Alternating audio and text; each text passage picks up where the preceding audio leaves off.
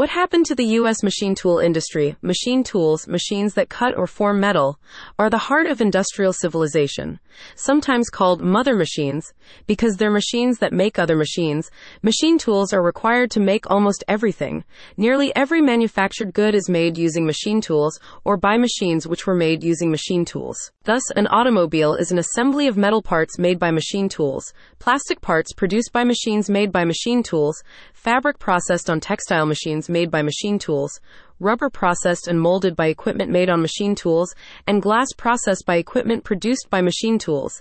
Anderson Ashburn is new technology enough being able to man. manufacture machine tools is often considered an important capability for an industrialized country. Not only does this provide ready access to the latest manufacturing technology, but it ensures production of munitions and other military equipment won't be bottlenecked by a lack of machine tools. This isn't a hypothetical concern. American production of artillery shells for Ukraine has been held back by a lack of machine tools. The military has thus historically paid close attention to the machine tool industry and the availability of machinists.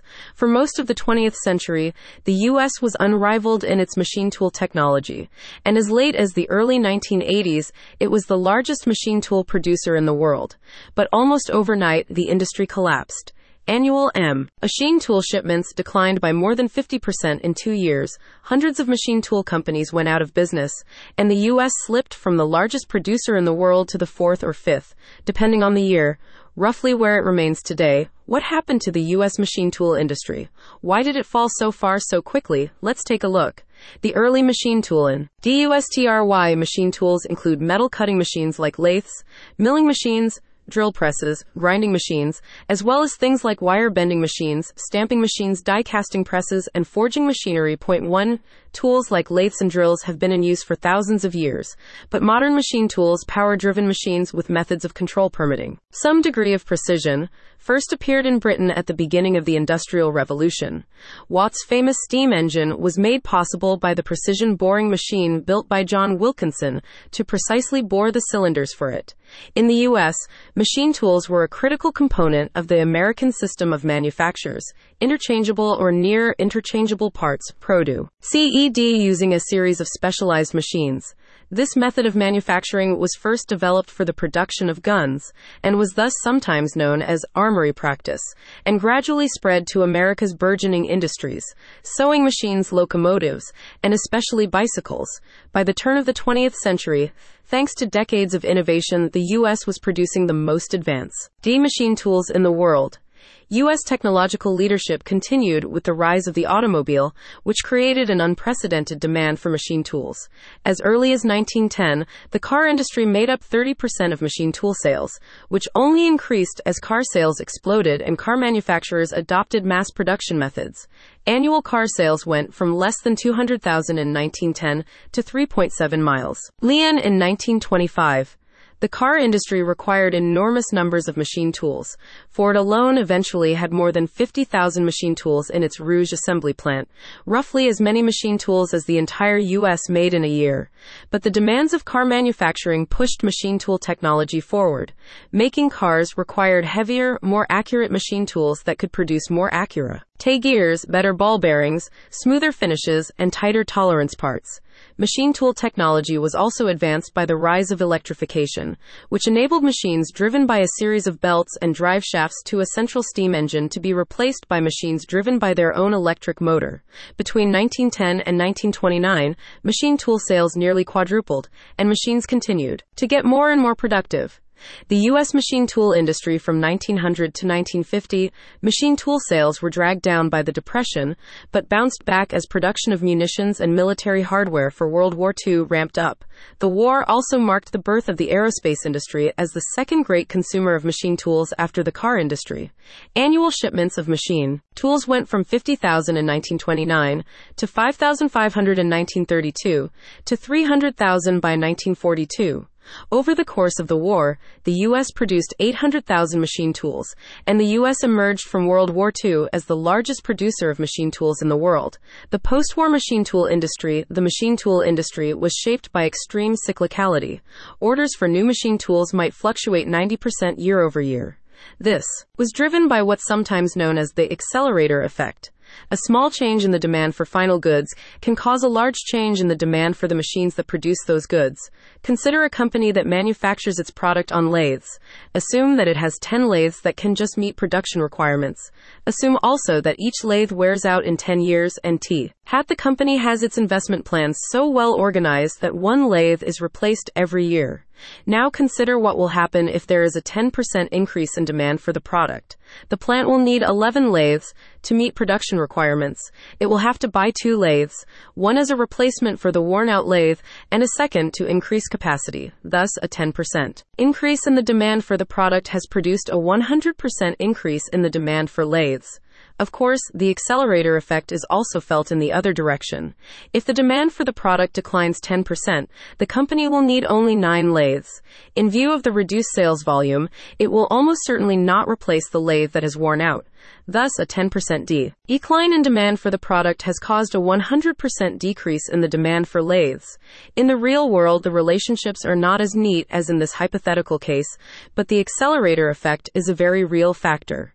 Is new technology enough? This accelerator effect is exacerbated by the fact that machine tools, properly maintained, can last for decades or even longer. The U.S. is still using the 50,000 ton forging press built in 1955 as part of the heavy press program, for instance. An owner of a machine tool can thus put off replacing it almost indefinitely if demand for the product that requires it is uncertain. The machine tool industry was racked by such fluctuations in the post war period.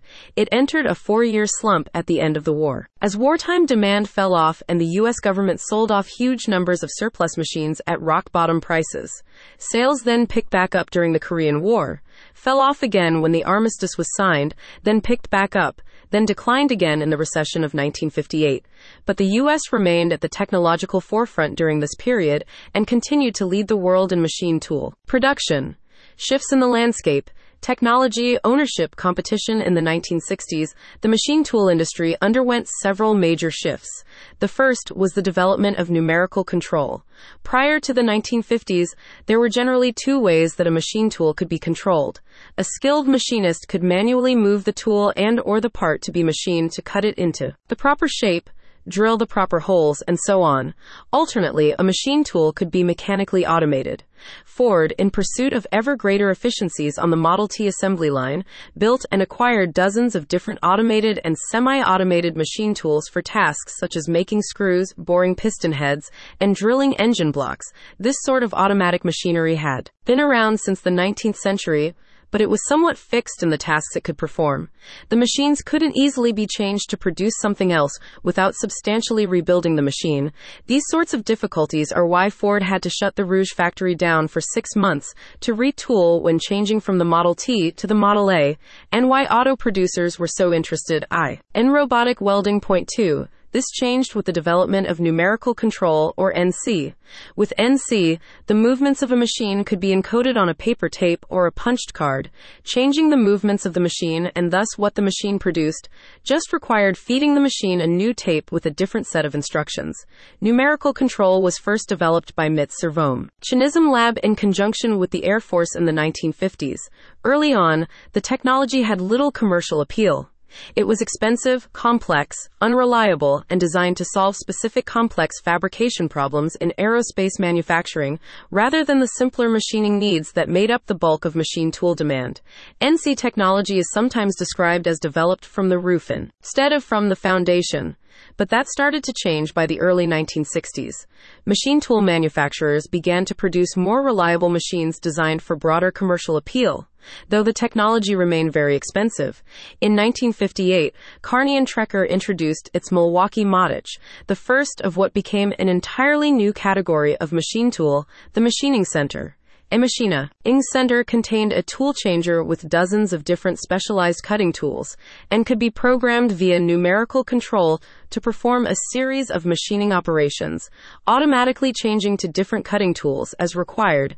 This greatly increased efficiency.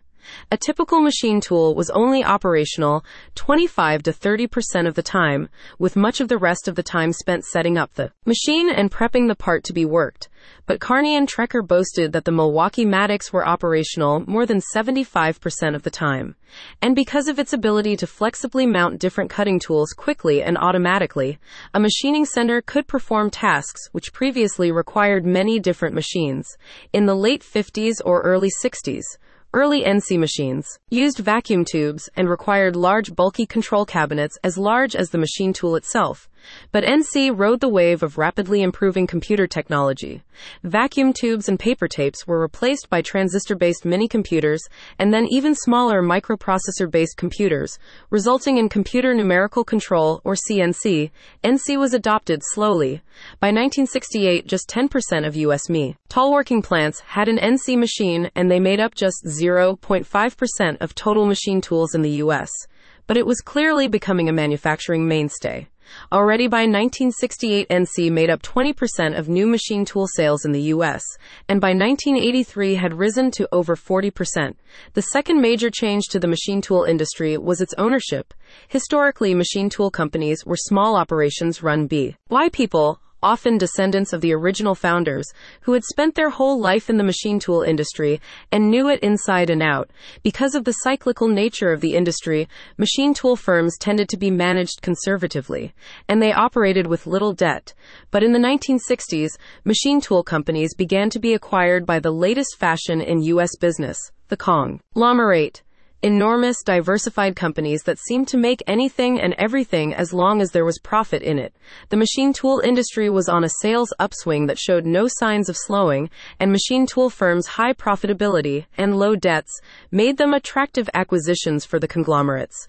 Additionally, the rise of NC technology made the industry seem sexy and futuristic, and many large conglomerates like Teledyne, Litton Industries, and Bendix had defense and aerospace divisions to which machine tool seemed like a natural addition. The third major shift in the machine tool industry was the rise of foreign producers, especially Japan. Japan's machine tool industry had been devastated by the war and the immediate aftermath when many of Japan's machine tools were shipped to China and the Philippines as war reparations, and by 1955, Japanese tools were just 0.5% of world exports. But Japan was eager to become a major producer of machine tools, and its manufacturers quickly became more capable. Between 1955 and 1960, Japanese machine tool production rose by a factor of 15, and in 1960, American Machinist magazine noted that Japanese machines for the first time appear to merit recognition and to be competitive with machines of the most advanced industrial nations. By the end of the 1960s, imports remained a small fraction of the U.S. market, around 10%, but were gaining momentum. Between 1964 and 1967, Japanese machine tool exports to the U.S. rose over 1,200%. Fall of the U.S. industry from the late 1960s through the E. Early 1980s, these trends coalesced in a way that proved disastrous for the U.S. machine tool industry. Japan had jumped on the NC bandwagon quickly and began manufacturing NC tools as early as the 1950s. Their progress was aided by dozens of American machine tool firms that were all too willing to license their technology to Japanese producers. Japanese companies were also not above simple, white illicitly duplicating American designs. By the end of the 1960s, Japanese machine tool manufacturers were exporting NC tools to the U.S. With NC, U.S. machine tool makers had primarily focused on the high end of the market, using advances in computers and other technology to create increasingly precise machines capable of tracing complex paths and tailoring the machines to the needs of individual customers, as was common in the U.S. machine tool industry. This focus was in part due to the guiding hand of the Air Force and the aerospace industry, which demanded these types of machines for production of advanced parts. Japanese builders, on the other hand, developed simpler, cheaper NC machines based on standardized designs aimed at the large, untapped lower end of the mark. T that previously couldn't justify the cost of an expensive NC machine, and a focus on simpler, standardized standardized designs, along with the traditional Japanese focus on quality, also meant that Japanese tools tended to be more reliable than U.S. tools. One example of Japanese standardization was controllers, the electronic components used to control the movement of the machine tools. In the US, T. Here were many different suppliers of controllers, and many machine tool builders, like Cincinnati Milacron, Pratt and Whitney, and Warner and Swasey, offered their own custom built controllers to try and achieve a competitive advantage. In Japan, on the other hand, the market quickly became dominated by a single producer, Fanuc. Not only were Japanese controllers cheaper, but a single stand. DARD likely meant that programming the machines and training people to use them was greatly simplified, as there was no relearning process involved when switching to a different type of control. Not only were the Japanese building more reliable, less expensive tools than the US builders, but they were delivering them faster. Historically, machine tool companies had dealt with the cyclica liddy of the industry by acquiring a large backlog of orders, then working it down during the lean times when new orders slowed. When a customer ordered a new machine tool, it might take a year or two or more for it to be delivered. One U.S. manufacturer of lathes noted that it built just one size of lathe a month. If you ordered a lathe in February that was only made in January, you'd have no choice but to wait a year for them to build it again. But Japanese builders, with their focus on standardized machine designs, could deliver machine tools in weeks. A Pennsylvania company sorely needed a cylindrical grinder, but was told that delivery of a $50,000 American machine would take at least a year. So the company decided to order from a distributor of Japanese tools, WIT. In weeks, it had two Japanese grinders in operation for almost the same price. Max Holland, when the machine stopped as Japanese machine tools were advancing, U.S. firms were struggling. Though the conglomerates enjoyed owning machine tool firms in the boom times when profits were high, they quickly became disillusioned during the lean periods when new orders slowed to a trickle. T. He knew owners' focus on profits meant that they were reluctant to make the long-term investments in R&D or new equipment needed to keep the firms competitive. Between 1968 and 1978, the book value of assets of machine tool companies declined by nearly 50% in real terms. Military spending and industrial decline conglomerates were often quick to divest their machine tool holding. GS when the companies began to struggle, resulting in frequent management changes and organizational whiplash as the firms tried to find their footing under new ownership. Storied machine tool manufacturer Warner and Swasey, for instance, was acquired by Bendix in 1980, which then sold it to Allied Corporation in 1983 as part of an effort to fight a hostile takeover from Martin Marietta. Just one year later in 1984, Allied then sold its machine tool group, including Warner and Swasey, to Cross and Trecker, which in turn was bought by Giddings and Lewis in 1991, which then decided to shut down Warner and Swasey the next year. This sort of management shuffling often took place at conglomerates even when ownership didn't change, as the companies reorganized internally in the face of losses to try and right what they saw as a sinking ship. Constant pressure to hit quarterly performance targets meant that machine quality often suffered. In some cases, machines would be shipped out the door unfinished, so the delivery could be booked, and assembly would be completed by service technicians at the customer's location. In his history of the American machine tool industry, Albert Albrecht states that the actions of these larger corporations and conglomerates, under the leadership of financial MBAs, perhaps more than any other factor, contributed to the restructuring and decline of the U.S. machine tool industry at the end of the 20th century. Amidst these struggles, U.S. machine tool builders fell behind technologically.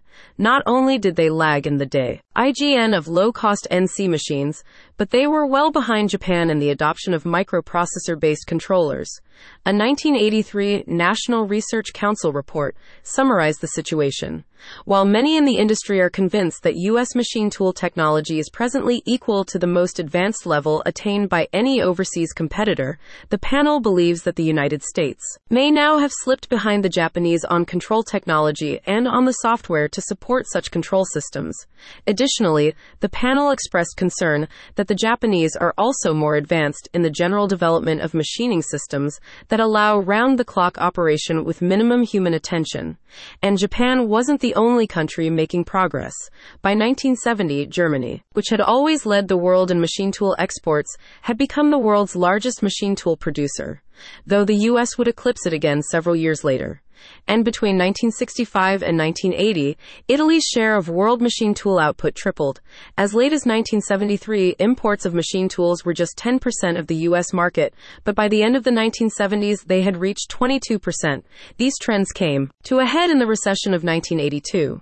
Machine tool sales dropped precipitously, falling from $5 billion in 1981 to just $2 billion in 1983. But this time, sales didn't bounce back. By now, tools from Japan and other countries were as good as or better than U.S. tools, not to mention cheaper and more reliable. A strong dollar made imports even cheaper by comparison, and high interest rates reduce. D. The demand for capital investment. U.S. manufacturers found themselves with incompetitive products in a highly competitive market. Whereas imports had been just 10% of the U.S. market in 1973, by the late 1990s they were closer to 60%, and by 1986, 75% of NC machines were imports. Japan alone made up 50% of the U.S. NC market in the late 1980s. The American machine tool industry. The U.S. industry collapsed almost overnight. From 1981 to 1983, employment in machine tools declined by a third and continued to fall. By 1991, it was half its 1981 level. Between 1982 and 1987, half of U.S. machine tool firms closed their doors. The U.S. fell from the largest machine tool builder in the world to third behind Japan and Germany, and continued to decline. By 2002, it had dropped to fifth behind Italy and China, where it remains today. The industry tried to get some of the same protectionist measures industries like steel had secured. Houdaille, an industrial conglomerate with a large machine tool division, attracted a great deal of attention with a petition to have the investment tax credit denied to Japanese machine tools. But the machine tool industry had much low SS success with its pleas for protectionism than the steel industry. Houdaille's petition was denied, and while the industry was eventually able to get some voluntary export restraints, which lasted from the late 80s to the early 90s, it did little to change the overall trends in the industry.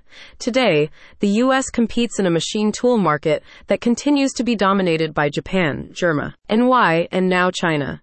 It has some bright spots, such as Haas Automation, founded in 1983 in the ashes of the industry's collapse. But the major producers are all foreign companies. As of 2014, not a single one of the 10 largest machine tool companies in the world was a U.S. company. Haas clocked in at number 13, a fact which, as far as I know, remains true today. The U.S. is still a major perch. Azer of machine tools, second in the world behind China. But unlike for most of the 20th century, today its factories are full of machines made elsewhere. 1. There is something of an issue of definition here. Traditionally, machine tools were just considered metal cutting machines, and things like die casting or stamping equipment would be categorized separately. 2. Some F. Flexible machines did exist, such as the Blanchard lathe, which could duplicate the shape of any gunstock placed within it.